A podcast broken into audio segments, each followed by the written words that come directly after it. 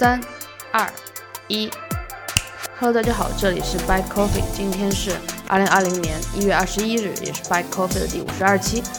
Bite Coffee 是一家以工科视角面对世界的自觉咖啡店，提供一支独立极简、健康明亮、科学主调、人文语韵的声波咖啡豆。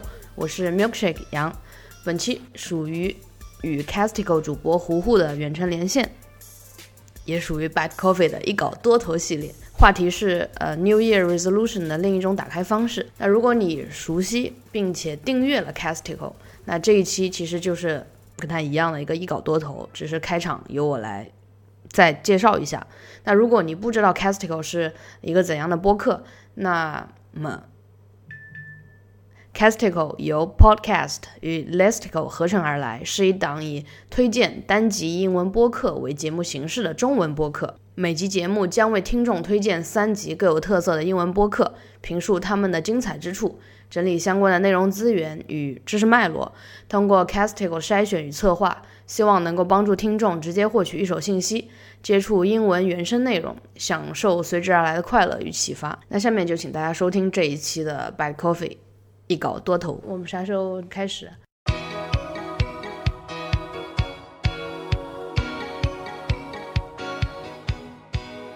我的感觉就是每年年末定所谓的新年决心，最后搞得大家都神经兮兮的。你觉得呢？嗯，我不觉得，我每年定的基本上大部分都得到了完成。哇，你太厉害了！你那你说一下，你二零一九年有什么目标，然后都实现了啥呗？好，我去我博客找一下。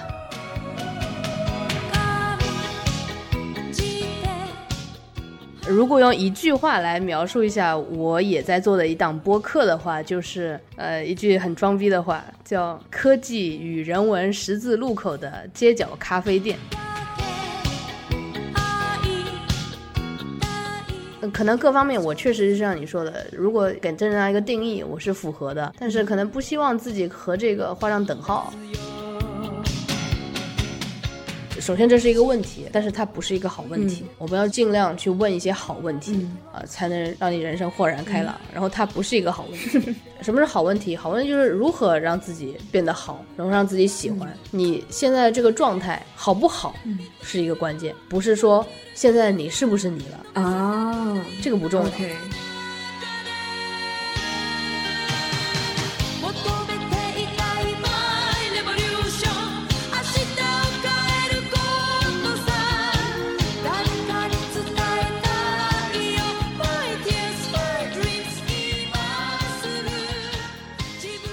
其实我看到 Patricia 听到这个播客的时候，我第一个想的就是他。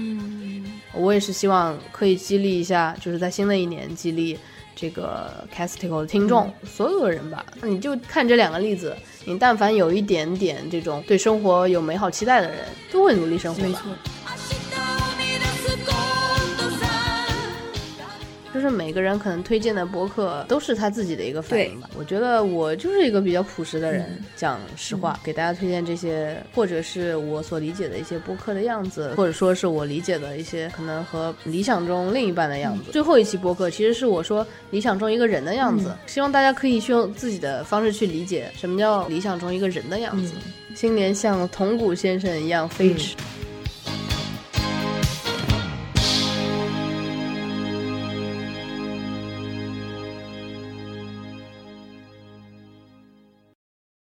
Castigo 的朋友们，大家好，我是胡胡。这期节目要做的第一件事儿就是祝大家新年快乐、平安如意，并且提前祝大家新春吉祥，春节假期多拿几个含金量高的红包。当然了，新的一年还是要拜托大家继续多多支持小海豚。那么今天这期节目是去年冬至我和另外一档播客节目 Buy Coffee 的主播奶夕阳远程录制的。我猜你很有可能听过他的节目，读过他在少数派上写过的文章，或者刷到过他的微博。如果你曾经和奶夕阳在网络世界相遇，你应该知道他是一个很有决心和毅力，很看重效率和健康，很懂怎么用科技设备和数字产品提升生活质量的人。我们约好录这集播客，也是借着 Castico 推荐播客的形式，好好聊了一下，我们应该带着什么样的心态迎接新的一年，怎么样保持元气和斗志，稳稳当当的实现目标，抵达期待中的终点。在这期节目里，奶昔阳着重分享了过去一年中对他来说意义重大的探索，聊了聊生活中离不开的提神伴侣，还提供了一些有助于保持生活平衡、身心健康的想法。如果刚刚开场的那些片段引起了你的好奇，那你应该会喜欢奶昔阳与我的这一期轻松的对话。当然，如果你想获得我们对话中提及的各种信息源，了解我们制作本期节目的源头信息，请使用浏览器前往 Castico 的网站，也就是 Castico 到 FM，或者在通用的播客 App 中查阅完整版的节目后记。好，那接下来就来一起听听我与奶昔阳的对话吧。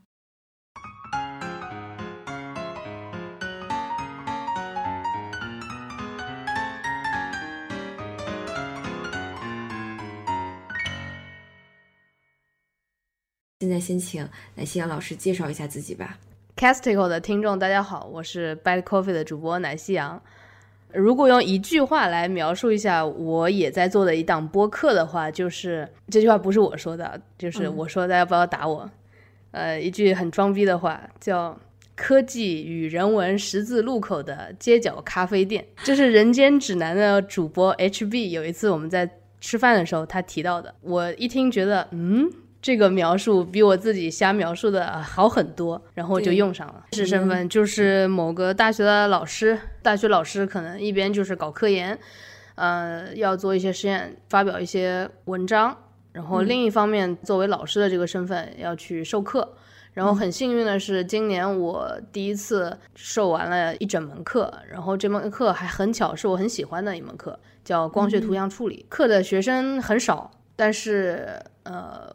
我是尽力去把这门课用我自己的方式来教给他们，然后在最后一节课的时候，我也有听取他们的一些反馈。从目前来看，我觉得正向的反馈还是比较多的。然后还有一些学生给我写邮件，就是我很很感动，他们能感觉到不一样的地方。你台下是不是花了很多时间去琢磨，怎么能把这些？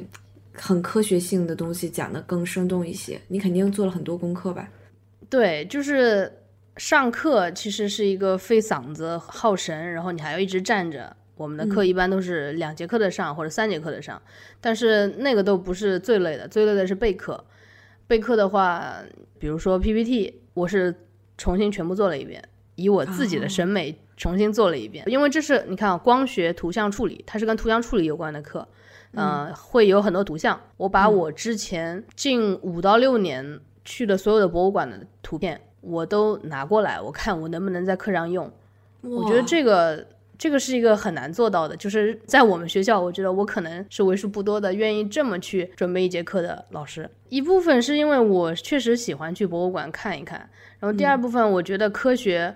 和艺术就是要结合在一起，才更能让学生去感知。你让他感知到了，他才有兴趣去钻研这个科学的东西。然后包括我有时候去博物馆，我也是，其实都是从我自己的视角，更偏向工程的视角或者科学的视角去审视一个艺术作品。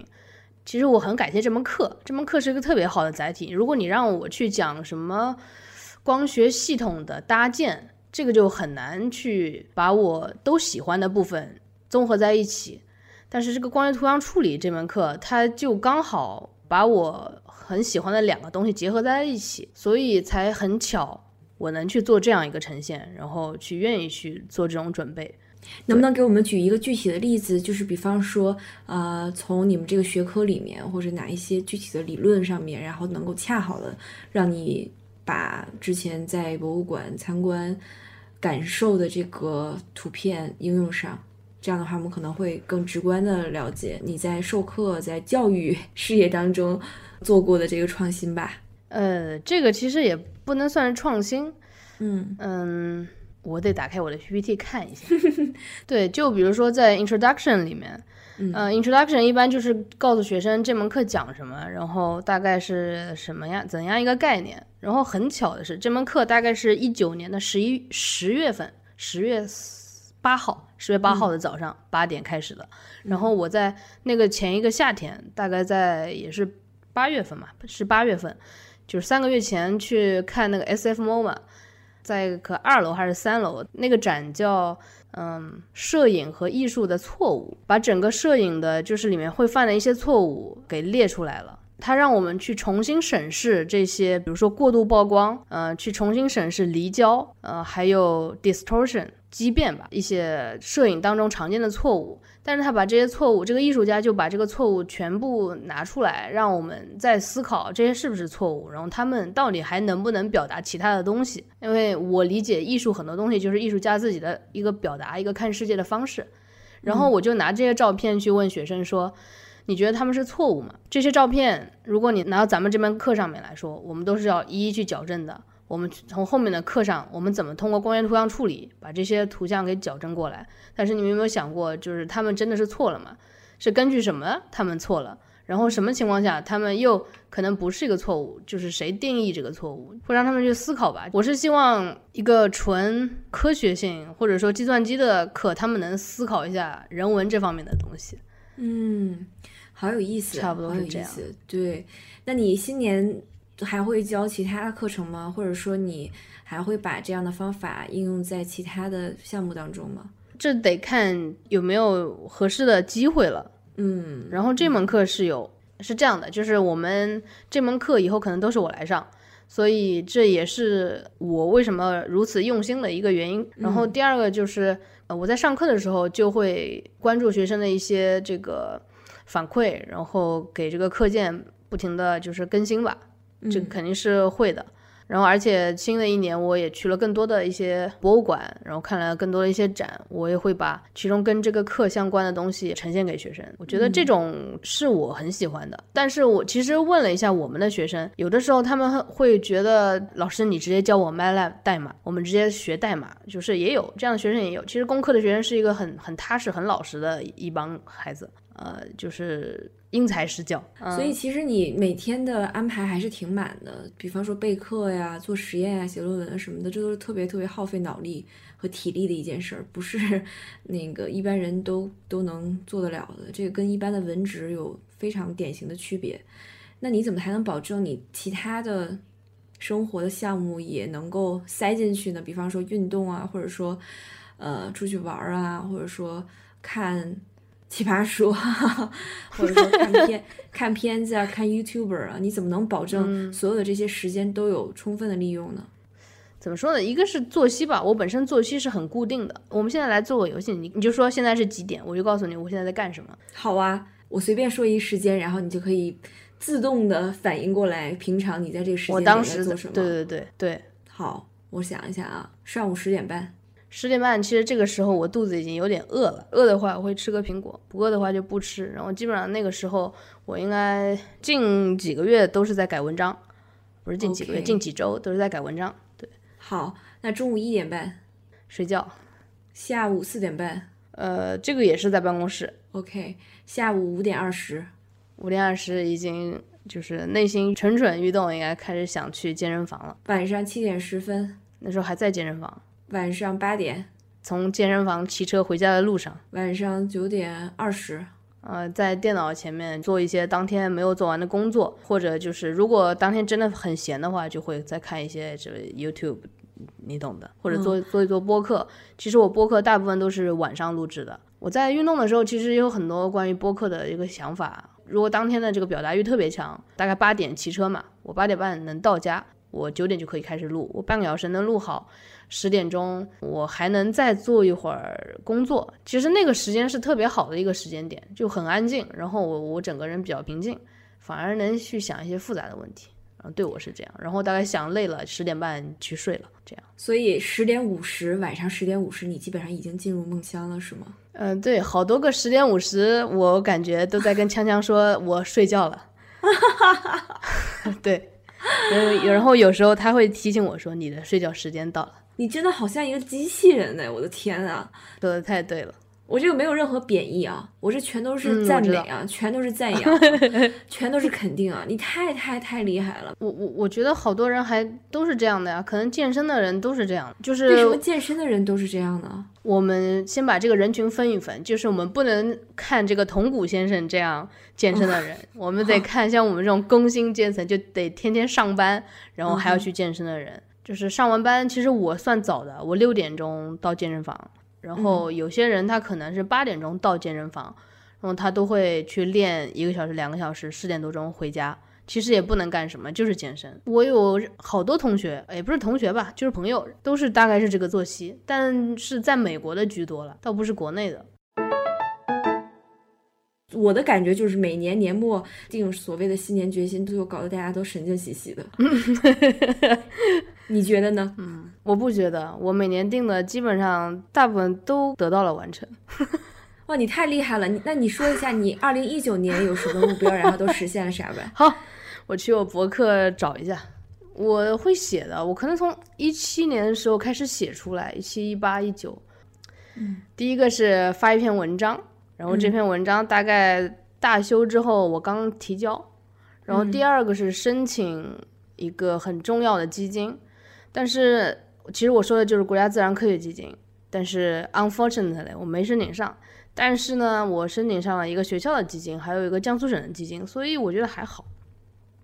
然后第三个是完成在美国西岸的一个游记，就是我之前一直在做一个工作，是把我在美国两年的时间，很多在咖啡店、在 hiking、在博物馆、在我遇到的人，还有我在实验室做的东西，还有我在美国的一些就是日常的，比如说怎么买车、怎么卖车这些东西整理出来。我我其实是已经整理出来大概。六章还是五章内容，还剩 hiking 的部分，所以我说要完成西岸的游记。呃，这个 hiking 这个部分其实还没有完成，所以这个算是没有完成的。然后第四个 resolution 是 hiking like a pro，呃，我觉得我完成了这个，就是我很多都是相对的吧。然后第五个 resolution 是去东岸找个地方 hiking，东岸就是美国东岸去找一个地方 hiking，然后这个做到了。我当时去的是呃呃 Virginia 那边有一个地方去 hiking 了，然后第六个就是 hands-on vlogging，然后在大概春天的时候，我也自己尝试剪辑拍摄，我去北京喝了一趟豆汁，然后把那个做成了一个 vlog，很短很短，但是差不多就是 hands-on vlogging 嘛，这也就是实现了吧。然后所以这六个我觉得大部分是完成的，所以我觉得还好。我觉得你你很会 set up 这些决心哎，就是你设定目标的时候都很有讲很讲究哎，就是我你看你设定的这些东西都是你可以通过行动去实现的。但比如我来讲的话，我觉得我每年定的这些目标可能都在给自己挖坑。比如说，因为前因为前两天你也在收集嘛，就是可能是让我们大家填一个石墨的表格嘛，对吧？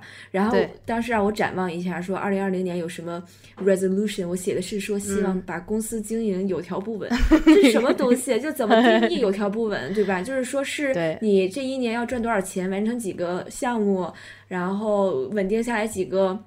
固定的客户还是什么的，就是完全没有一个具体的数量，没有办法量化，也没有一个呃一个一个标准，就很就很难这件事儿。怎么叫有条不紊？就可能这就是我说的，嗯，我这种可能不清不楚的普通人在给自己设定新年目标的时候，很容易给自己挖坑吧。其实这个设定目标的时候，倒是想跟大家分享一点。嗯呃，我在做博后的时候，我自己的博后的实验室的导师跟我讲，就是在那边做博后，他其实是很有一个很严格的规划，然后相当于职业生涯规划的这种东西。就是当我写了我的那个表格拿出来和我的导师聊的时候，我导师是一个特别，我是很 admire 的他的，就是一个一个美国黑人，他在看我的这些目标的时候，他说你要设定一个 actions oriented。就是以行动为导向的一个目标，嗯，你要 take actions，然后来完成它。是这个挺实用的，你可以呃，等你征集完了周围的人、周围的朋友的那个新年的决心之后，你可以拿这个标准去 review 一下，就是 检查一下身边的人到底有多少人做到了 action oriented。对，公司经营有条不紊。对，我觉得这就很扯淡。你现在让我想了，我觉得我不知道我那天怎么想的，可能。打心眼里说，可能今年我开始自己做事儿以后，然后陆陆续续这个那个的东西，然后我还是有有一点焦虑的，还是希望明年至少从做事情的方法上，或者是说最后的结果上都更有条理一些吧。可能这是我心里的那种呐喊，但是就是直接写出来以后，非常的不知道让我接下来怎么去行动吧，反正不太好这个。嗯，我觉得这个，比如说你就可以改成，呃，公司下面有三个部门，然后每这三个部门就是或者说哪三个部门，你觉得可以让它进行有条不紊的，比如说财务是一块，我瞎想啊，我没我也没经营过公司，财务是一块，什么这个 HR，你们有 HR 吗？没有 HR，只有只有我我我跟小关两个人，所以不涉及 HR。所以其实像 New Year Resolution 在设定的时候，其实就是一个不小的考验。对我来说，已就是你要好，我要好好想想，嗯，要不然就是白设了。说实话。是。那你二零二零年有没有给自己列几个这样的小目标呢？嗯，二零二零年一个就是完成上一年还没有完成的这个一些目标。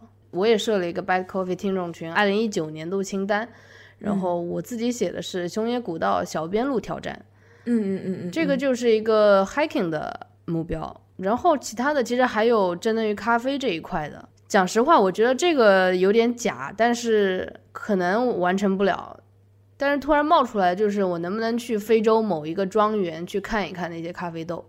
啊，对，OK，挺有意思的。嗯，所以目前来讲的话，就是在徒步上给自己设定了一个目标，以及在旅行或者说怎么说呢，就是开眼界，且这个开眼界的 开眼界咖啡有关系，然后在这两个方面给自己自己设定了目标，对吧？对啊，还有上一年的就是工作方面的，就是国家自然科学基金，这个就是肯定是得完成的一个东西，也是让我比较头疼的，需要花很多力气在上面的。刚刚你说你不正能量嘛，我就一直在想，你怎么可能不正能量呢？就是我觉得你所有的这些生活的习惯，包括你对你自己的描述，都是很在这个规律上啊，都是很多人，比方说像我这种常常熬夜的，然后吃饭也非常不规律的人，都很都很向往的那种理想的模范啊！你怎么会？我理解这就是正能量。对你，你怎么理解正能量？你是不是对正能量有什么其他的理解？误解？我不知道，就是。有时候会觉得正能量会让一些人压力很大啊，对，这我倒同意的。然后就是我可能不太想把自己塑造成这种形象，这个形象就是说，啊，南希阳老师就是正能量，南希阳老师就是很健康，南希阳老师就是吃黄瓜，呃，黄瓜这点我可以，我觉得我愿意为黄瓜代言，你懂的，就是想让黄瓜更多的传播到大家这个之中去，健康饮食倒是。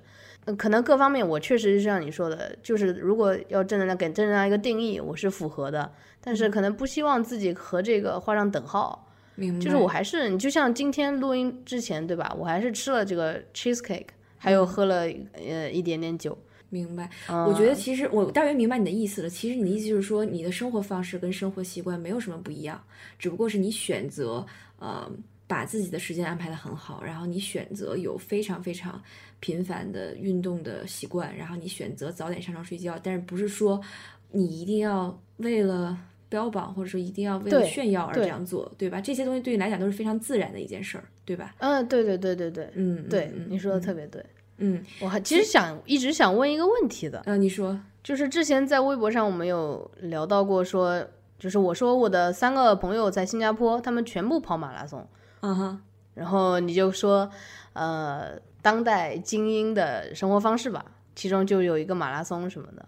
嗯，我现在说的应该是马拉 Yoga NPR。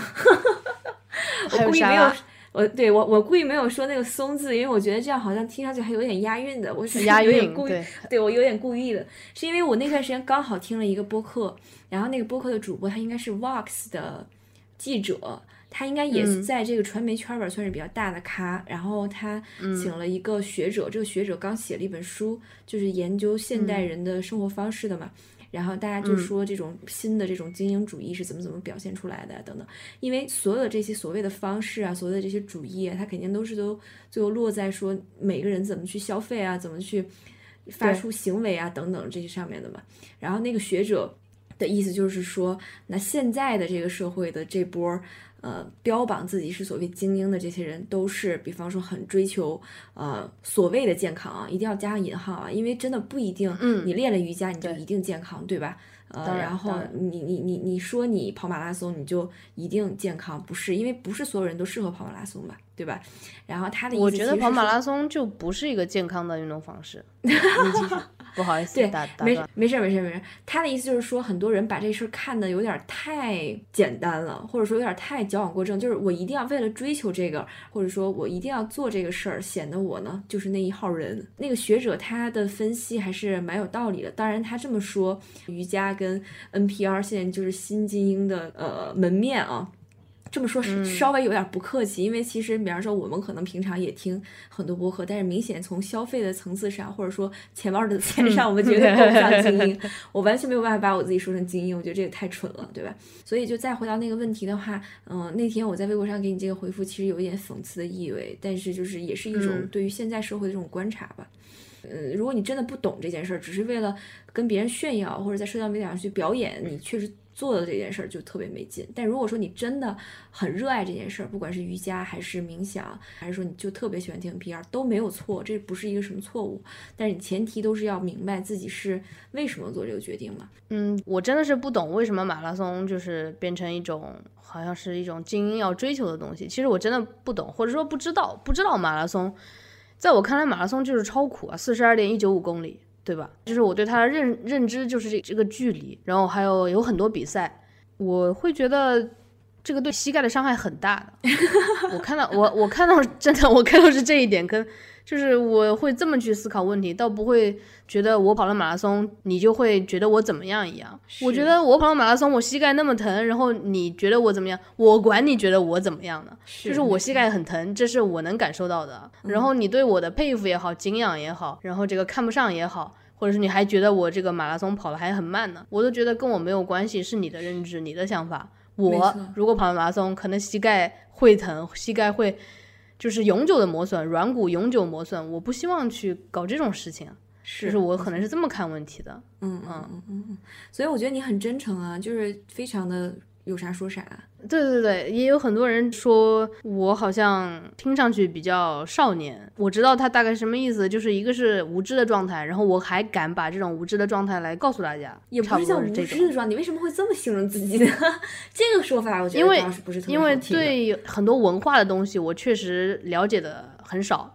我至少说，我肯定不是一个丧的人，我肯定不是一个丧的人。是嗯，你应该是一个比较认真的、比较真诚的、比较知道自己在干什么的人。嗯，然后我希望大家都是这样，嗯，很真诚，嗯就是会觉得很好。这是我们第一次在没有聊完、剪完的情况下，先把标题定下来的节目。我第一次这样，因为我觉得先定一标题再去聊特别的危险啊。但是我跟奶昔羊这一次就是直接 很爽快的把这一集的标题定为“新的一年就像铜鼓先生一样飞驰吧”啊，因为我们觉得这个感觉是非常符合我们的期待的。但是铜鼓先生是一个人物，我们可以稍微先介绍一下。嗯嗯嗯 嗯，它其实是来自一个日本的综艺节目，而且这个综艺节目是每个星期一的晚上深夜档的一个节目。然后它呃很有意思，是说有两个娱乐圈很有名的主持人，呃，但是主角不是他俩，是在东京或者在日本呃生活的日本人，或者是其他的国外的这些。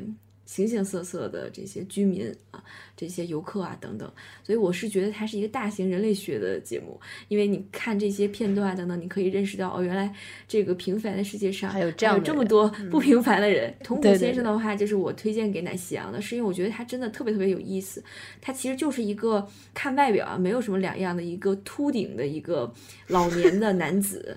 那他呢，年轻的时候呢是一个象棋手，然后后来呃对机缘巧合接触到了股票，他就在他前辈的指导之下就开始炒股，然后。从此之后，他就不再下棋了，就是以炒股为他的主业。然后他呢，就关注那些买了股票以后能给他返送很多优惠券，日本叫优待券这些股票。然后他基本上所有生活上的消费都是从优待券用优惠券去支付的，就他不太用会用钱。这些一沓子一沓子的这些优惠券就是他的货币，就是他的支付的这个啊通货。呃，为了不辜负每一张优惠券，他每天除了炒股以外的时间，全部都是由这些优惠券指向的活动填满的，不管是去购物，还是去吃饭，还是去看电影，还是去打保龄球，还是去锻炼身体。他有一个最典型的风格，就是他在大街上骑车子骑得特别特别的快。第一次给奶昔羊推荐这个节目之后，他可能看了一个片段，然后他觉得是说他跟桐谷先生有一个相似之处，就是他们俩骑车子速度都是一样快的。他的自行车是一个很普通的、很朴实的自行车，嗯，还是一女士的，可以想象。啊，对，我们可以想象，可能就是小蓝车吧，比小蓝车稍微高一点点这种车，但是它骑起来，它会像这个骑山地自行车或者公路自行车那种会站起来的半蹲的那个姿势，对，在风一样的在驰骋，然后我就想到，我一般在赶时间啊，或者说稍微有点上坡，我就会用这个姿势来骑车，但是你还听着这个 AirPods 啊，对我就是想说，我还用着 AirPods。确实很危险，但是我每次骑之前就是这样骑之前，我都会回头，呃，去看一看后面有没有车，就是没有车的情况，我我才会这样骑。对，你觉得铜鼓先生在大街上那么猛骑，他充满能量吗？他给我的感觉其实有很多重，有一重就是说，是最后的时候，其实让我会挺感动。其实他是一个挺明白的人。对，首先我就很欣赏那种活得明白的人。这样的人一般都有自己的小世界，他的这个个人的心理非常强大。嗯，我觉得桐谷先生是这样的人，所以我还挺喜，就是也不能说喜欢他。你说喜欢他吧，但是他对于炒股这个就是 不做什么其他的事情，光靠这个炒股和优待券来过生活，这部分是我就是尊重他的选择，或者说对吧，也跟我没有关系。是，然后。他的有些举动很可爱，比如说他看电影，问他影评，呃，或者问他看完之后的感想。他说，呃，中间睡着了一会儿，然后但是靠着咖啡和口香糖又醒清醒过来，还好失去的这个片段并不影响剧情。然后就是说这是什么影评？呃，然后他说他一年会看个一百五十部电影，你想想，可能平均两天看一部。他说有时候一天会看三部，真的是很感叹。会有这样的人存在，而且很多日本的年轻人在桐谷先生上了《月曜夜未央》以后，反复的要求电视台再放点片花出来，因为他们觉得桐谷先生是他们的精神支柱，嗯，还挺有意思。对对对。你会觉得他跟你没有什么关联吗？因为比方说，可能有的年轻人看了这种老头也会觉得说，哎呀，就我干嘛要看他呢？他有啥的呢？可能我爷爷奶奶、姥姥姥爷跟跟跟他一样年纪，我不觉得他们的生活有多么有意思，都觉得挺无聊的。你会有这种感觉吗？还是说你觉得其实通古先生虽然年龄比较老，但他还是属于 one of us，就是我们年轻人中的一员？你怎么看？嗯，我觉得我更倾向是后者。嗯，他的这个就是有精神、有年轻的这种感觉，我是有的。一个是啊，人正常到这个年纪，他不会做一些出格的事情。就是出格，就是说有一些只有青少年才会做的，就像站起来蹬自行车，这个就是很青少年的时候大家会做的。我觉得可能听众每一个人我们都这么干过。但是你到了这个年纪，正常老年人。都很少会骑自行车了，嗯，然后他还站起来骑，嗯，就是这种，我觉得是一个突破，就对他这个年龄层，就是做一些他这个年龄层不太会做的事情的时候，我会觉得这个人是年轻的，明白？他没有按照一个既有的社会的这个时间线来做一些事情，我就会觉得这个人最起码有一些不同，嗯，你会希望自己六十多岁的时候也像他一样吗？嗯，这个就太久了，我可能。我好好难想象自己六十岁的样子吧，但是我如果现在说我是个高中生，呃，路人的话会相信的。嗯，我只能这么来说这个问题。我会做一些在我这个年纪不太会做的事情，比方说呢，花时间去折纸，折个纸飞机。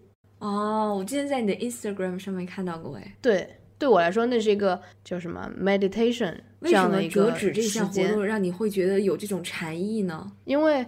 一个是我小时候就折纸，因为我爸是高中老师，家里总有折不完的白纸，然后我会用很多方法来折纸。现在大了，那个 MUJI 有那个彩色的，对呀，我知道，就是方形的，就是去年平安夜还是圣诞节那个期间去买买了一份，然后就就折就很开心啊。比如说飞机，它尖的地方很锐利，就是。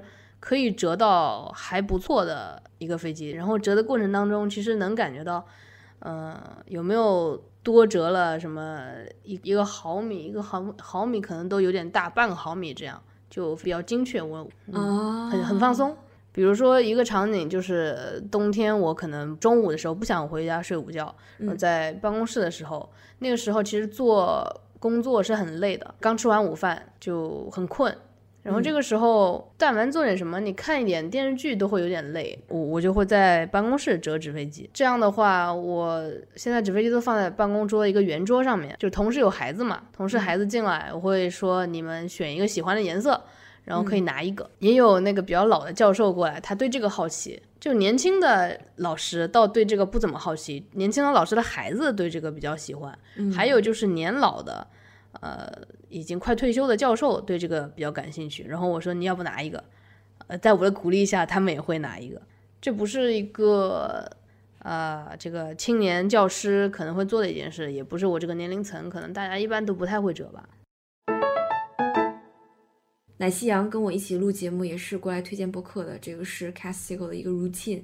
那奶夕阳呢，也无一例外的选择了三级，呃，自己的心头好，然后非常非常的期待跟大家一起分享一下。那先请奶夕阳简单介绍一下推荐的这三期节目分别跟什么话题有关系吧。第一期给大家推荐的这个播客是关于徒步的。嗯，我先说一下播客吧。首先，我现在很多看世界的方式就是通过播客。然后，我也是一个热爱搜索的人，所以我经常会搜播客。就比如说在徒步这方面，我就会搜很多这样类似的关键词，什么 hiking，就在那个搜索框里直接搜索，我看它能蹦出来什么。然后我会全部订阅，挑最新的一期，看我对它感不感兴趣。嗯，或者说它的这个英文，呃，它的口语我能不能听得懂。嗯，如果这个播客还比较轻松，不是那种干货，不是那种上课类型的，我会再去听。其实这几个方法就能筛选到一些，可能就剩下三到五个播客。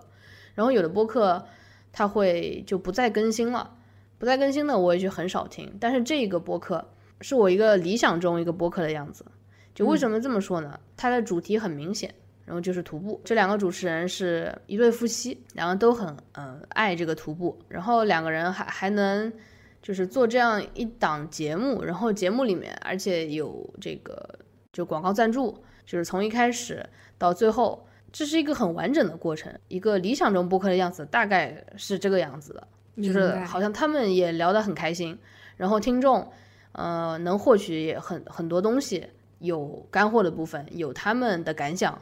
而且它不是 endless 的，因为我理理想中这种播客应该是会有一个至少有一个，嗯，可能第一季、第二季这种感觉会让我听的不是那么有压力。比如说我订阅一个新的播客，一看我靠三百多集，这个往回听的时候确实会有压力。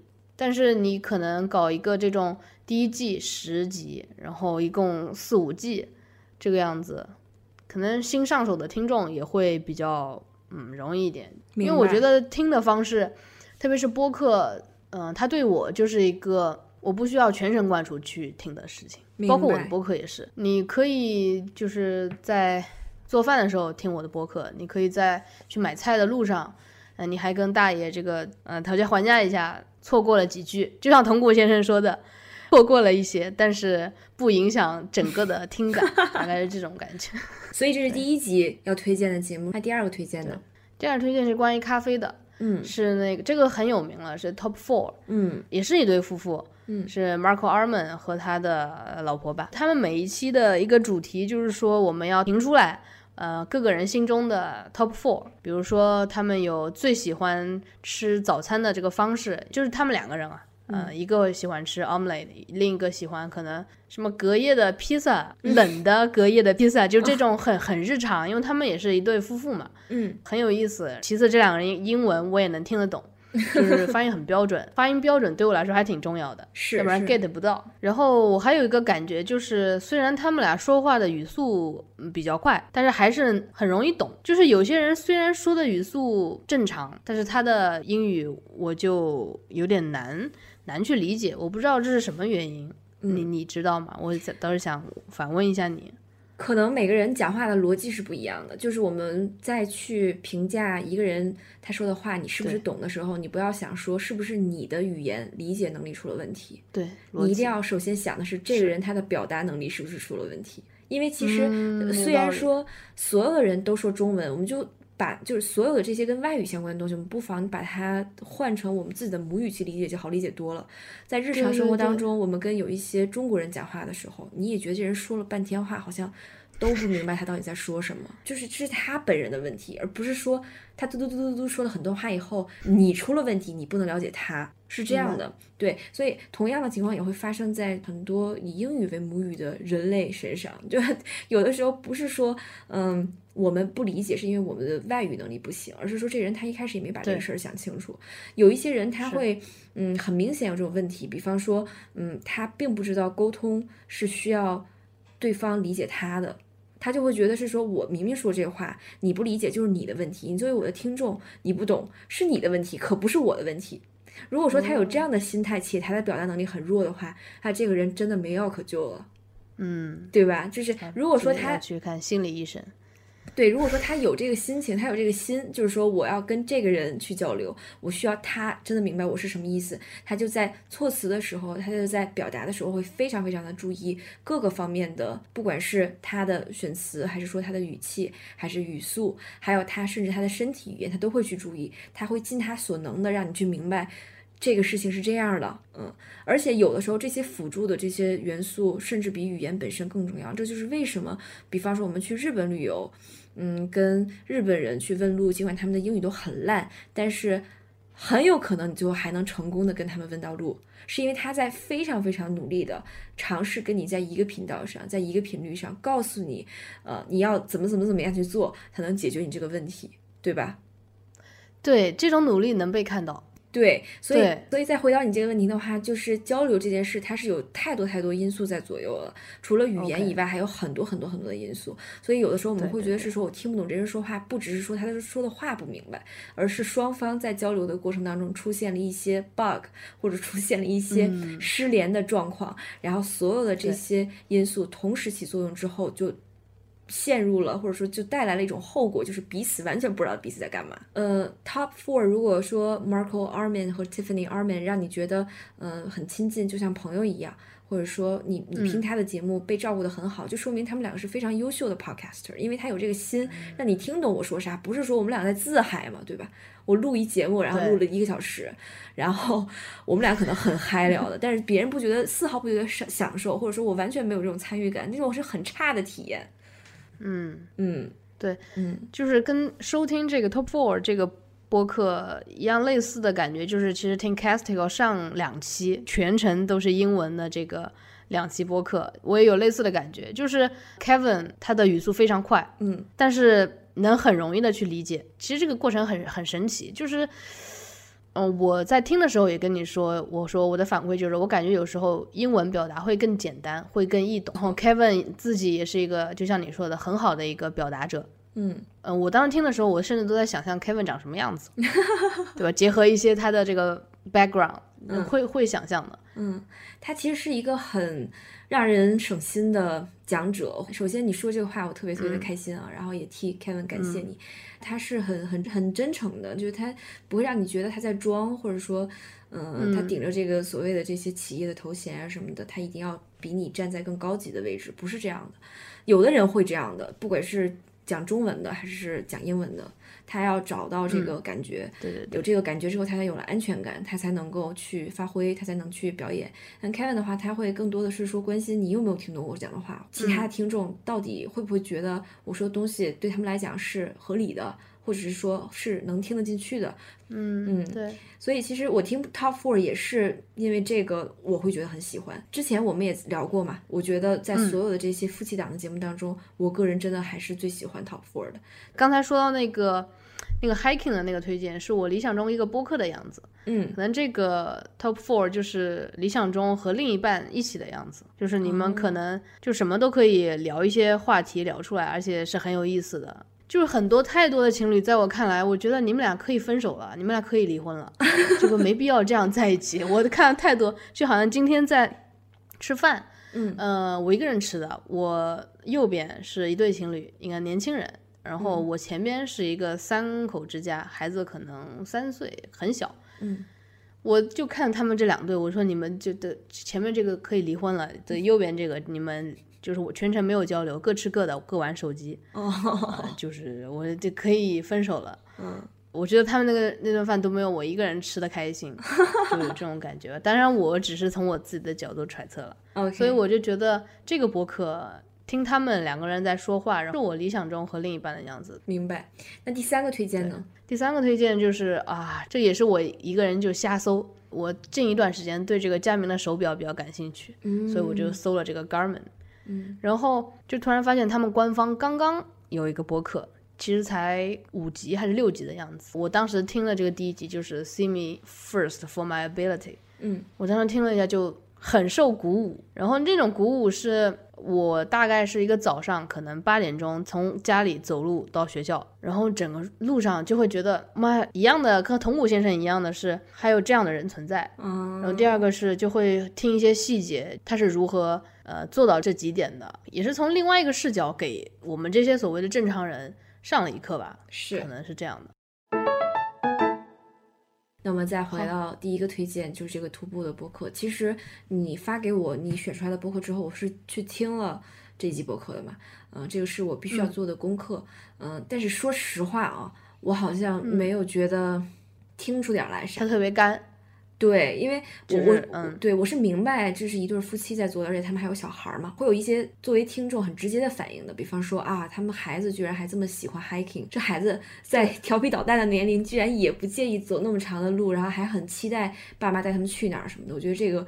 真的是也挺幸运的一件事儿，就是这对父母还有这样的孩子啊。然后另外的话，我觉得是说这个节目很仔细，或者说很小心，他会把你该做的东西一条、两条、三条、四条全都告诉你。但我会觉得好像没有什么爆点，或者说没有特别刺激的地方。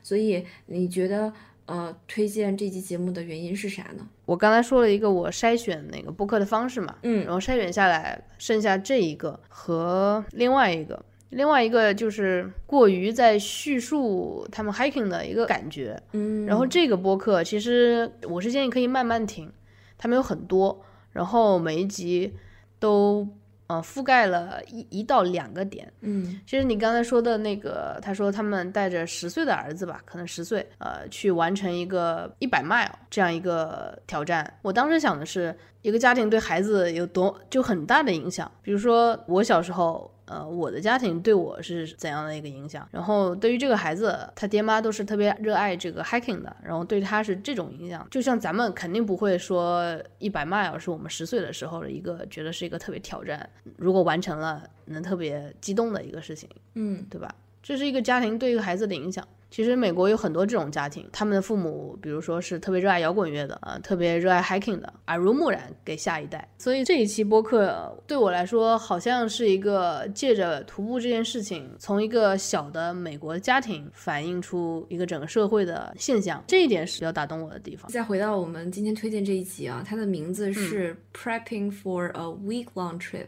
为什么要推荐这一集对呢？我就是看着我喜欢的标题去听，然后大概到熊野古道自己去 hiking 之前，我就瞄到了这个标题，然后又重新听了一遍。刚好我去日本差不多是六七天的时间，但是我也在城市里面玩了两三天，所以还是不太一样的。他们是真的去了这个 PCT 吧，美国很有名的一条线路。呃，其实这里面并没有特别多的干货，是呃，可能是勤前打包时听的一部分，就是我会打包听这个播客，然后打包的时候刚好听了这一集。作为一种陪伴吧，可能就直接听完了。嗯，对嗯对，然后就让我比较感动的还是他们对孩子的那个，这个其实这个妈妈会比较担心，但这个男男生就还好，这个男生平常是很 organized，日程都安排了很好，但是在真正徒步的时候反而是很随意，没有什么规划或者都不太害怕的这种。然后我也在思考，好像我跟这个男生比较像。我也是日常就会安排的比较好，但是我 hiking 的时候也是就到了再说，嗯、包括我第一天 hiking 抱着来都来了，还是 hiking 一下吧这种想法，啊，就比较随意，嗯网上有很多人在推荐这个博客嘛，除了奶昔羊以外，还有其他一些网友也在说这个播客蛮好听的。然后大家的评论是说这个播客很适合这些徒步新手去试一试，因为它不会让你觉得很有压力，或者说拿一些这那的缩写呀、名词儿啊、什么设备啊，对对对，让你觉得天呐，我这东西还没买，然后我这技能也没有，我怎么听，或者说我怎么去爬，不会让你有这种感觉，对吧？呃，说实话，如果是这种播客，我都不会听的。我觉得徒步是不需要门槛的，嗯，每个人都可以去走一走，不是说那些上了七天尼泊尔 hiking 的人才是真正的呃 bro，真正的一些 hiker。是，没错，你说这这个我真不这么觉得。对，所以奶昔羊推荐的这个节目是让人觉得很容易接近的。其实 Castigo 之前推荐的大多数的节目都是有这个目的的。不会让你觉得望而生畏，或者说为了追求一些莫名其妙的成就感而必须去听这个节目嘛？啊，这个节目它可能对，呃，用我们比较呃熟悉的一个词，就是陪伴感很浓的、很强的一个一个节目。嗯，就像朋友一样吧。嗯，就是我我觉得我推荐的播可能都是一个平视的角度。来跟我们说话的播客，不会是那种你要仰望他。问一个跟徒步更有关系的问题，你刚才在一开始也提到了嘛？二零二零年希望自己去走小边道，这小边道有什么特别的地方吗？呃，我上次自己走的是一个中边路，中边路是难度不是很大，小边路就是锵锵和任宁他们从第三天到第七天，第四天到第七天走了四天的那个路，熊野。本宫大社走到了高野山，我可能会跟他们相反，就是从高野山走到本宫大社。嗯。嗯，它的特别之处在于它全长是七十八公里，大概平均每天的海拔肯定要有一个一千米，所以呃，其实明年如果按虚岁算的话，嗯，如果按虚岁算，我也三十了。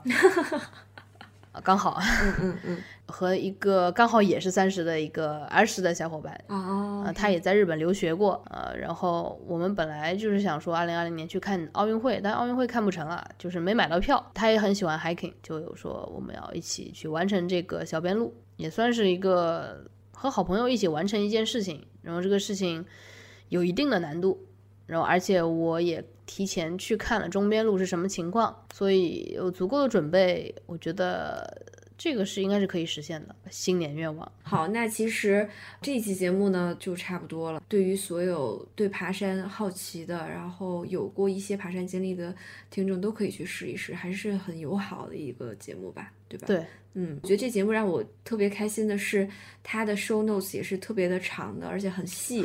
对。对吧？我会特别特别关注这个，因为我自己做节目也很也很在意这个环节啊。呃，大家如果觉得是说听不了这个，它节目也不是特别长，我们推荐这一集才三十多分钟，对吧？你要觉得呃不合你的口味，你可以看一看他怎么给你去列这个清单。比方说你在准备一个呃小周末的旅行的时候，你去爬山的话，你应该在意哪些方面？还挺有用的，比较生活吧。它嗯。其实是一个比较平衡的一一期一期博客，它的主题是围绕徒步，但是还把一些生活的东西加进去。嗯，明白明白。所以所以会显得不是特别专业，就是这个专业是说硬核，嗯，干货，嗯，我觉得，嗯。好，那我们接下来聊一下第二个播客。那第二个播客就是刚才跟夕阳已经聊到的，就是选自 Top Four 的这一集，是跟咖啡有关系，对吧？嗯嗯嗯嗯。为什么选这一集？呃，选这一集 Instant Coffee 也是因为我自己可能在好几年前，我也是做过类似的一个举动，就是把所有的即溶咖啡粉都买回来，就淘宝上其实都有，呃，去买一个这种，呃，三十几种还是五十几种，就是每个一袋。回来然后试，那个时候的我对咖啡的理解就是速溶咖啡，那已经是可能是我做了最就是我以为它很就是能搜集到的即溶咖啡，不同牌子不同口味的即溶咖啡粉，我以为这就是咖啡了。然后呢？然后你有什么发现吗？在你几年前的这个实验中？当时的目的也是为了找到自己喜欢的咖啡粉，当时也找到了，然后就固定喝那个几种，呃，像几个有名的你肯定知道的，什么 G 七，你肯定知道对吧？嗯嗯。还有韩国的韩国咖啡粉，它就是即溶。我们现在全谈的是即溶的，就是速溶的这种咖啡。呃，韩国的那边是偏甜，所有的都特别甜。东南亚这一块有那个叫老什么厂的，我天呐，我现在都忘记了。哦，我知道那个是一个什么马来西亚的牌子吧？对对对对对对对，呃，它的也也有好几种口味，但是它那种半糖的是我最喜欢的，我到现在还记得。OK，就是吃完午饭给自己泡一杯，整个教研室都是我那个咖啡的香味。我当时对咖啡的理解就是到这种程度，不像他们，他们肯定知道怎样是一杯所谓的精品咖啡。其实提到精品咖啡这四个字，我都会有点害怕，呃，就感觉怎么这个翻译过来就成精品咖啡了。嗯，所以他们这对夫妇去做这一期。的时候，首先它是跟咖啡有关，我很喜欢喝咖啡。第二个就是现在的这种即溶咖啡，其实也不全是我当时的那种了。就比如说现在有这种冲开的，呃，所谓的精品咖啡粉，嗯，就是不甜的纯咖啡，这种通过某一种工艺把它变成粉末，可以直接喝的，就不再是那种甜的，加很多奶精、脂脂末的这种。对他们喝的很多是应该这样的咖啡粉，嗯，倒不是我说的这种。但是基本上这个 instant coffee 就是像这个 Marco Arman 说的，呃，闻起来很香。然后喝起来啥也没有，就是 Marco Arman 他在网站上也写了很多文章嘛，嗯，好多都是跟咖啡有关系。他也是那种特别在意，嗯，咖啡怎么冲、怎么泡、怎么做、怎么磨啊的这种，就是咖啡的大师。可能他就是 know it all，就是所有的东西他都知道。我挑这一期也有一个想法，就是说我不希望有鄙视链这种东西在，我希望每个人各取所需，喜欢自己喜欢的就可以。就是你今天喜欢 instant coffee 啊，明天你也可以去尝一尝这个星巴克的，后天你觉得星巴克不好喝，你还是可以回到 instant coffee。嗯，呃，我是想传达这样一个东西，就像你说的，Mark Raman 他自己对咖啡非常有深度的一个了解和实践，嗯，然后。他还愿意去做这样 instant coffee，除了他可能是就是被赞助的，呃，赞助商可能让 让他这个挑选这样一个话题以外啊，呃，我是觉得我我跟他对咖啡的这种感觉，我有点类似，我愿意去尝试各种各样的咖啡，嗯，然后说出各种各样咖啡的缺点和优点，嗯。就是这个过程是没有鄙视链的，就是在味道上，可能精品咖啡豆它是小庄园，它是产量少，然后咖啡农对这个呵护尤加，做出来的好喝。但是速溶咖啡它快啊，嗯，就是一种比较粗糙的这个快乐也是快乐，嗯嗯嗯。什么是粗糙的快乐呢？就是这个即溶咖啡你大口的往下灌。这就是粗糙的快乐。那高级的快乐，你去喝一杯龟夏，对吧？这也是一种快乐。嗯，快乐是没有鄙视链的。嗯，有鄙视链的只有这个有这种想法的人 和消费主义 商家，他会跟你说这个好。嗯，大家贵的就是好嘛。嗯，有时候是这样，但是你自己你要去挑选适合你自己的。你喜欢的，你要真的就是 be true to yourself，不能因为人家说龟夏好你就去喝。嗯，比如我，我都到现在我都没有喝过龟夏，这个就是我理性的地方。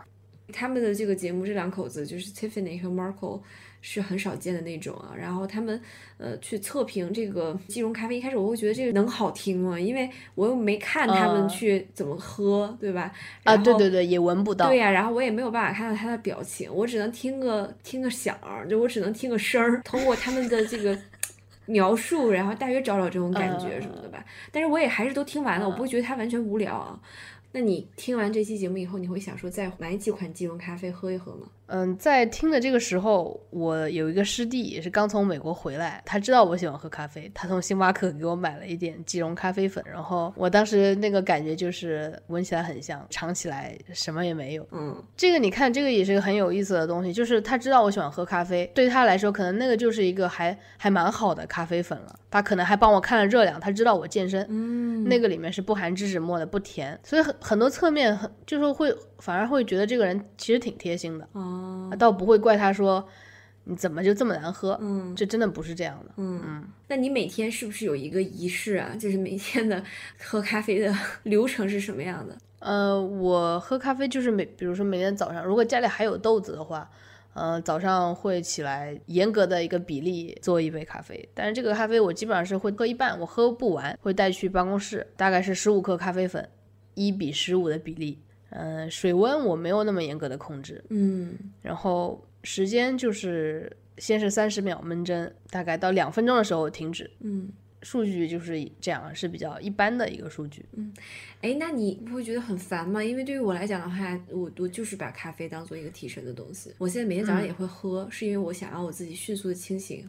我很喜欢的一个东西是在做低滤的时候，呃，你把水倒进去，让它闷蒸之后，就二氧化碳不停的吐出来嘛，嗯，然后你再倒水，它会整个有那种，嗯、蘑菇云一样的那种，呃，感觉，哇，就是，就是它的二氧化碳会大量的往外冒，然后你热水和咖啡粉就是交汇的地方，它会起很多泡泡。嗯，然后泡泡起来就像一个膜一朵。如果冲的好的话，嗯它不一定，它不一定天天有。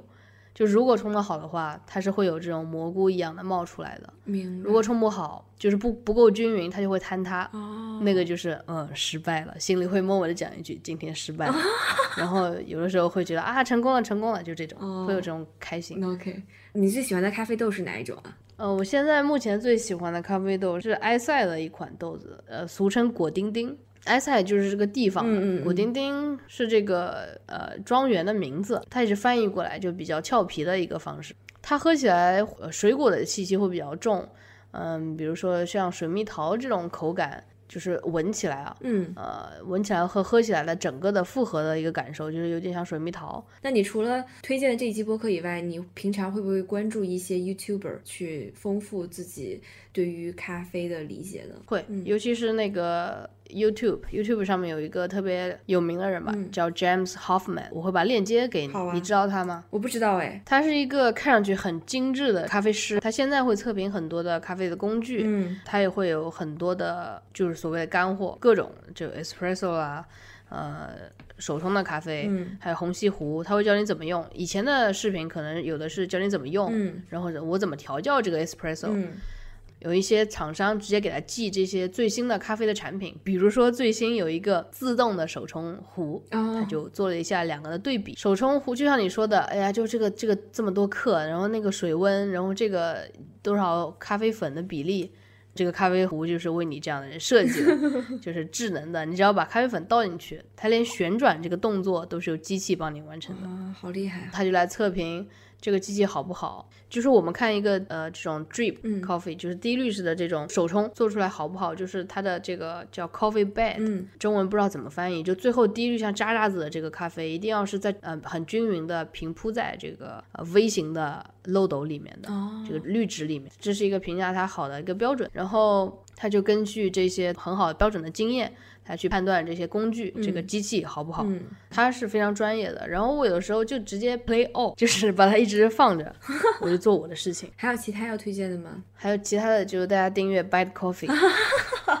没有，其实我都是直接去咖啡店点一杯咖啡，然后就开始问，就是问他一些姿势。我说我看到其他的咖啡师是这么这么弄的，为什么你这么这么弄？我是发现了做手冲咖啡的人都是对咖啡很有热情的。这个时候只要你问一个问题，他能跟你说十个答案，对一层一层的跟你说出来。对这个其实我觉得是这个行业我很喜欢的地方。对，你就可以把他冲咖啡的这件事儿想象他在交作品，然后你问他的这些东西就有点像论文嗯。答辩这环节，你让他去证明自己为什么这样做，然后为什么这样去展示他的作品，他肯定是有一万句话等着想要跟你交流，对对对然后给你对对，解释清楚。是的，是的，对，然后我在找这一期节目相关的一些东西的时候，就发现两个播客，一个叫 Cat and Cloud，然后还有一个叫 I Brew My Own Coffee，都很专业啊，就都是那种行家自己去跟大家讲说这东西该怎么冲，然后呃怎么选豆子啊，等等等等等等。我觉得可能我们今天聊完以后，嗯我也会试着去听听，然后看它是不是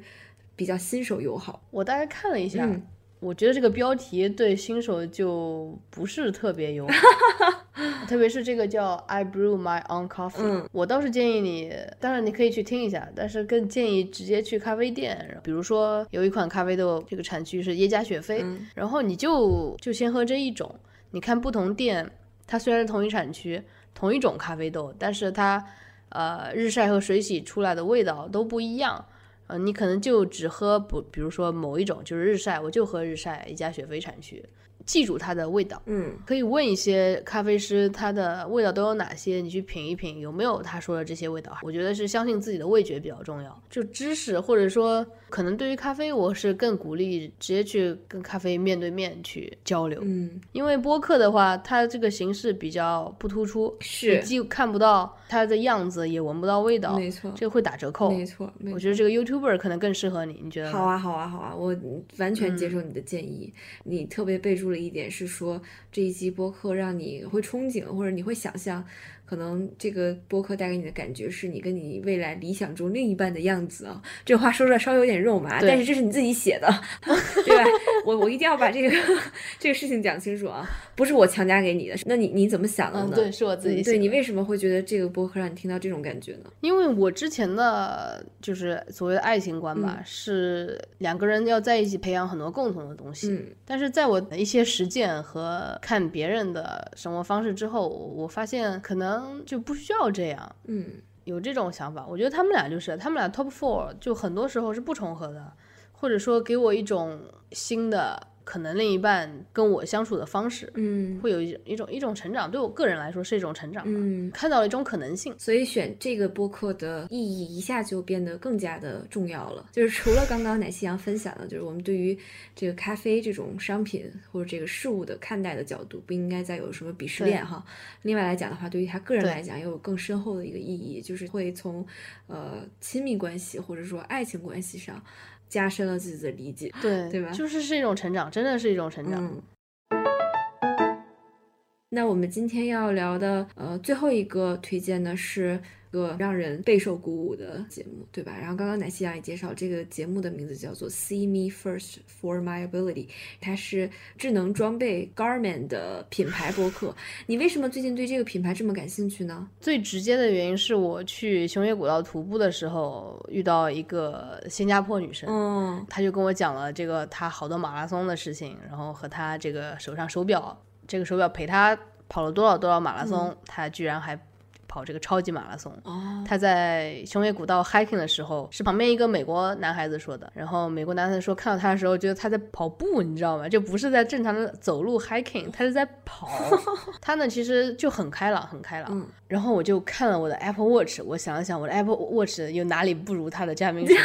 然后后来就去做了一些背后的工作，嗯去了解了一下这个品牌，然后了解一下哪些人会戴这个佳明手表。我现在已经没有 Apple Watch 了，哦我把 Apple Watch 卖的。OK，那我们再说回嗯到这个节节目，这个节目的主角是一个叫 Patricia Walsh 的一个女运动员，她真的特别了不起就是我当我听到这个播客一开始的时候，我就很很激动了。哦。他说：“呃，你推开家门，你开始跑步，开始尝试跑马拉松，嗯开始又开始游泳，开始进行铁人三项，后又开始学武术，嗯然后又开始学其他的这种各种各种各样的东西。嗯然后我就想，哎，这不就是基本上。”呃，和我还还挺像的，呃，开始跑步，开始呃尝试更新鲜的体育运动，这样一路走过来，这样就已经很令我振奋了。嗯嗯嗯后来他就是一个像一个把门关上了一样，嗯那个声音、嗯说：“现在想象你是一个盲人，嗯你就是看不见周围的东西，嗯还能做到这些事情。嗯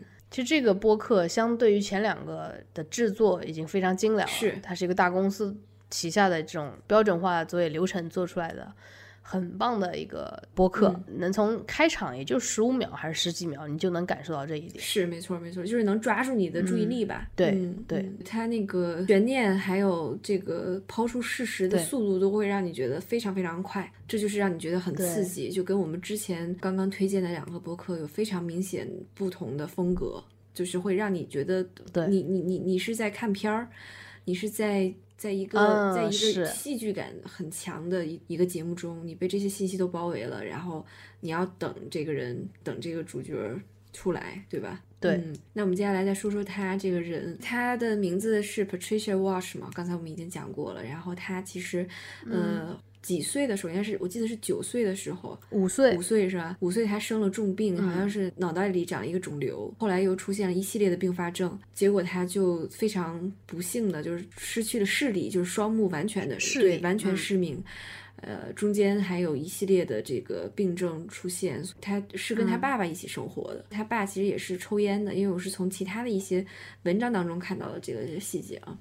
因为这些影响嘛，他可能二十多岁的时候他也一直抽烟，但后来他爸好像是呃中风了几次，而且还有心梗，所以就让他突然觉得他不能再这样对待他的身体了，他也不能一直忽略他的健康问题了，健康还是很重要的，所以他就想说要不要就开始锻炼，他就开始做一些比较简单的运动，开始戒烟，呃，但是呢，因为他是一个盲人，所以。运动这件事来讲是很难的一个挑战，包括这个节目当中，他其实也透露到了，学习新的事情，养成新的习惯，对于任何来讲都不是一个简单的事情。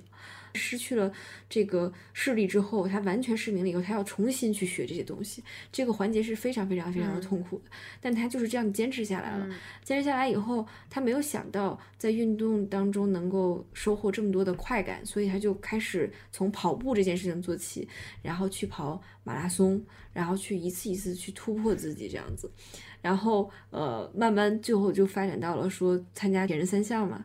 就铁人三项这运动，我觉得是一般人不太敢尝试的事儿，因为他对于体力的消耗实在是太大了。但是他就是一直在突破自己嘛。他参加许多许多的比赛，跟完全健全的人一起参加比赛。一次一次的取得成就，也得到了很多媒体，然后很多个人的这个关注嘛。但是他得到的这些关注不是他的目的，他其实回到最开始的起点，他只是希望自己能够健康一些，对吧？听完了这集播客以后，我的第一个感觉就是运动是一个很有魅力的事儿，这是我的第一个下意识的感觉。然后第二感觉的话，才是这个人本身实在是太强大了，我完全无法想象，就是我是不是当面对。重大的人生挫折了以后，还能有他这种勇气，还有他这种毅力。其实我一直对那个像视网膜成像这方面比较感兴趣，然后包括我所在的领域，目前做就 OCT 这个机器，也是目前主流医院都会配备的这样一台对眼底或者视网膜成像的一种工具吧。成像装置，或者说针对眼球的显微镜，你可以这么理解。所以我对这方面的一个是了解比较多，然后我自己平常 就是高度近视，也会比较去多保护视力。我所爱的一些东西，你像播客、呃听歌，都是只要通过耳朵就可以了。嗯，这个是一方面。它这个又跟运动在一起，而且都是做了一些普通人都难以做到的一些运动的时候，会觉得这个就是真的是感觉是英雄一样的呃存在，让人觉得人的毅力是真的是超过我自己的想象，超过一般人的想象。是。然后第三个。就说他是一个英雄，或者说一个英雄人物式的这种实实存在的人，其实我周围就有一个类似的例子。这个例子领域不一样，但是也足够激励我了。他是这样的一个例子，是我爸爸九八年班上的一个学生。我爸爸当时所在的那个中学呢，就是差到什么程度呢？他这个差就是我四年级就能考上他这个初一还是初二的这个强化班，就考他数学题都是没有问题。天呐。我爸就拿回来给我做，我可以做一个满分这种程度。呃，所以就很差。然后这个男生，我爸是高中老师，他的班主任。这个男生是从小患那个小儿麻痹症，是完全走不了路。每天上学下学，要么就是同学背，要么就是他爸爸背，要不然就是我爸背。这么就这么来上学。他们家家境特别穷，他爸爸就每天都是照顾他的起居啊，做饭。他妈妈是在当时那个学校门口卖水果的一个阿姨，就是这个印象很深，是因为每次我路过，他会给我一片菠萝。然后再说说他现在吧，他现在是 Google 广告那个部门的总经理，就是这样一个人，好棒啊！嗯，然后他为什么会到那所差的学校？是因为好一点的学校不收残疾人。他高考，他是整个我家那边是扬州的某一个区，然后这个区他是区的这个状元。但是全国只有南京大学肯收他，因为他是残疾人。然后他就当时去了南大的计算机学院。当时计算机蓬勃发展，他就很聪明，然后数学能力也特别好，他就一直在嗯弄计算机的东西。再到后来就去 Google 工作。然后你知道 Google 现在其实很支持这种 disability 这种呃员工。然后我上次看到他的时候，就他看起来并不是那种什么嫉恶如仇，然后一辈子都不能走路，但是他就很开朗，就很阳光的一个人。其实我看到 Patricia 听到这个播客的时候，我第一个想的就是他。嗯，他是一个很活生生的我周围的例子。我觉得真的太不容易了。嗯，所以 对吧？太难想象。就是我们如果去介绍一个国外的这样一个女生，嗯，可能有些人会说，哎呀，国外的西方怎么样怎么样？对对。然后我再说一个我周围的这样一个例子，很很朴实的一个例子，就对我来说足够激励我。我也是希望可以激励一下，就是在新的一年激励。这个 Castico 的听众，所有的人吧，你就看这两个例子，你但凡有一点点这种对生活有美好期待的人，都会努力生活。没错，没错，你说的很对。而且其实我们去听这个播客的话，你不会觉得说，嗯，他在以一个布道者的一个口吻去跟你讲这些东西，他很冷静，对对对对对，他不会，对，不会让你觉得他做的事情是很惊天动地的。他他就是该怎么讲怎么讲，你你从他的语气当中。你听不出来，他好像就是一个普通人。对，就是你听不普通人在说没错，就我觉得可能跟奶昔亚刚才分享的这个例子也有也有相似的地方。就是你的这个朋友，你现在去跟他交谈，他也并不会觉得因为他一些身体上的一些缺陷，觉得自己少点什么，或者说觉得自己不够自信嘛。对的，这是一个很大的一个成就，我觉得。还有，我觉得有的时候就是面对这些人，这些身体上有残疾。但是心理上非常非常强大的人的时候，会显得我们这种就是身体上非常健全，但是心理上会有一些奇奇怪怪想法的人，会显得我们非常非常的没意思。这节目当中，Patricia 也提到了嘛，他可能走在路上，很多人知道他是盲人以后，愿意给他提供各种各样的帮助，但他有时候会觉得这个反而是一个苦恼或者是一个困扰，因为他本人并不需要这种帮助。但是可能，嗯，有视力的人，其实视力非常健康的人会觉得说，哎呀，你看我是我给你这些帮助，我甚至我施舍你了，你你你你怎么可能会不想要呢？对不对？但人家就是不要，因为他本身是有这个能力的，他本身是可以依赖自己的嘛，对吧？我觉得这个对于我们来讲是，就是是值得去想一想的，或者值得去反思的地方。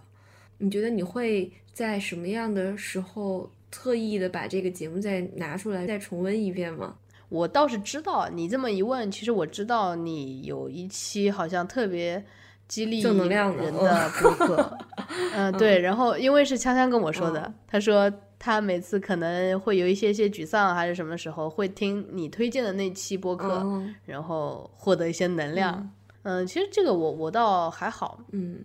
不过说实话，佳明的这档播客，它的更新的频率不是很快，所以就这几期我大概全听下来，我就也就喜欢这一期。嗯，其实我今天也就又重听了一遍，每一遍听还是有不同的一些收获吧，因为每一次关注的点不一样。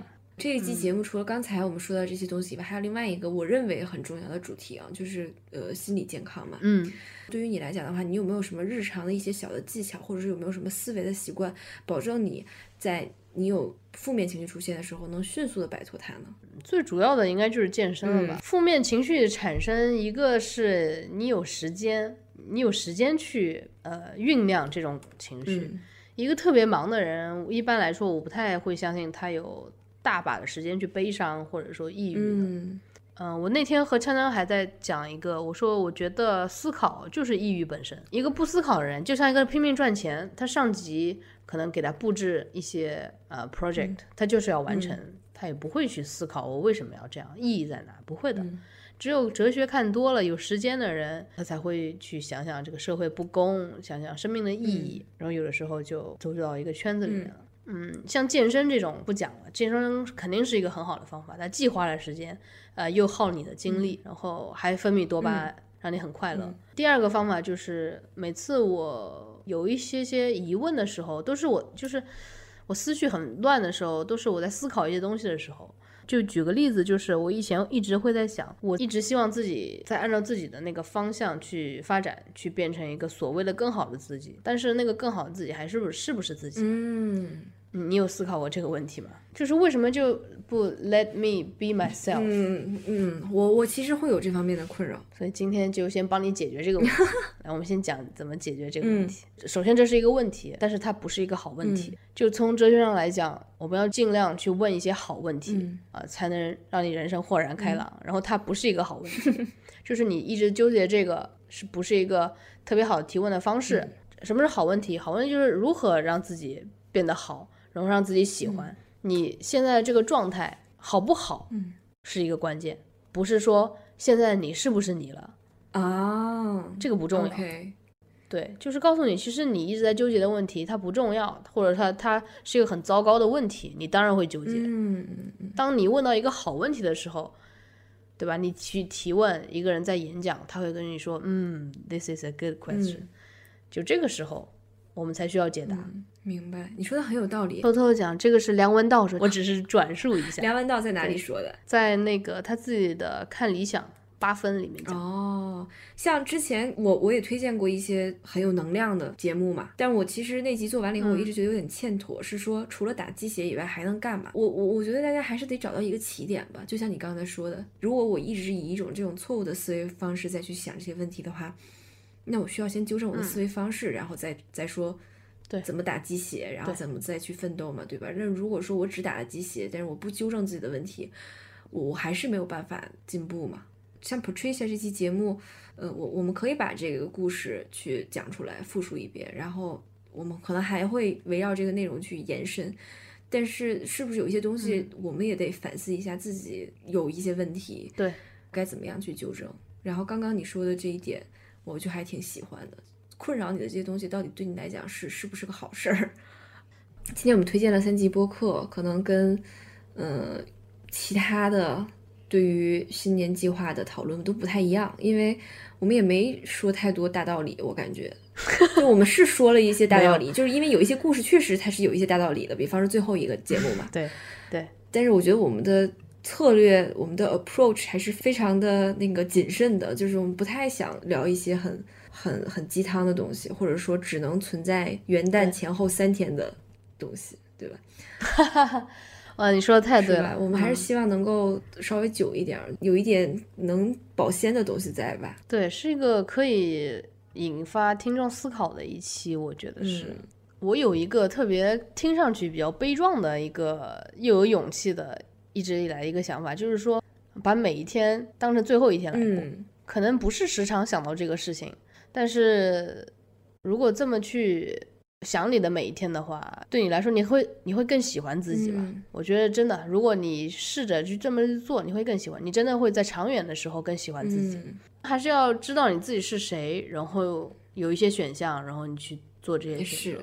嗯，再多说一点啊，就是每个人可能推荐的博客，呃，都是他自己的一个反应吧。我觉得我就是一个比较朴实的人，讲实话，然后给大家推荐这些。呃，或者是我所理解的一些播客的样子，或者说是我理解的一些这个可能和理想中另一半的样子，或者说就是最后一期播客，其实是我说理想中一个人的样子。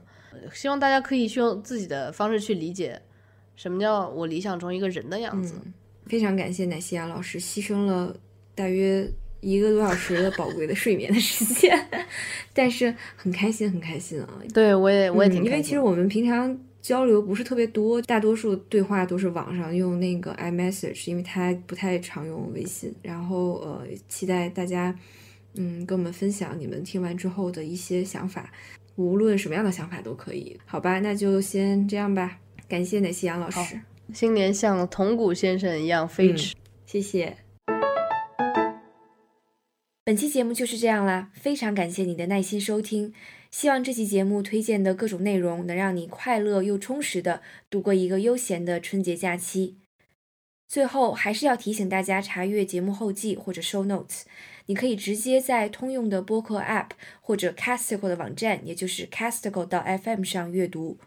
如果你喜欢小海豚，请向你身边的朋友与家人多多推荐，也欢迎你在各大社交平台搜索 Casticle 与我们互动。如果你有特别详细的问题，或者喜欢写信交流，请发邮件到 casticofm@gmail.com 与我们联系。我们十分期待你的提问，也乐意采纳你的建议，接受你的督促。再次感谢你的时间与关注，我们下期节目再见啦！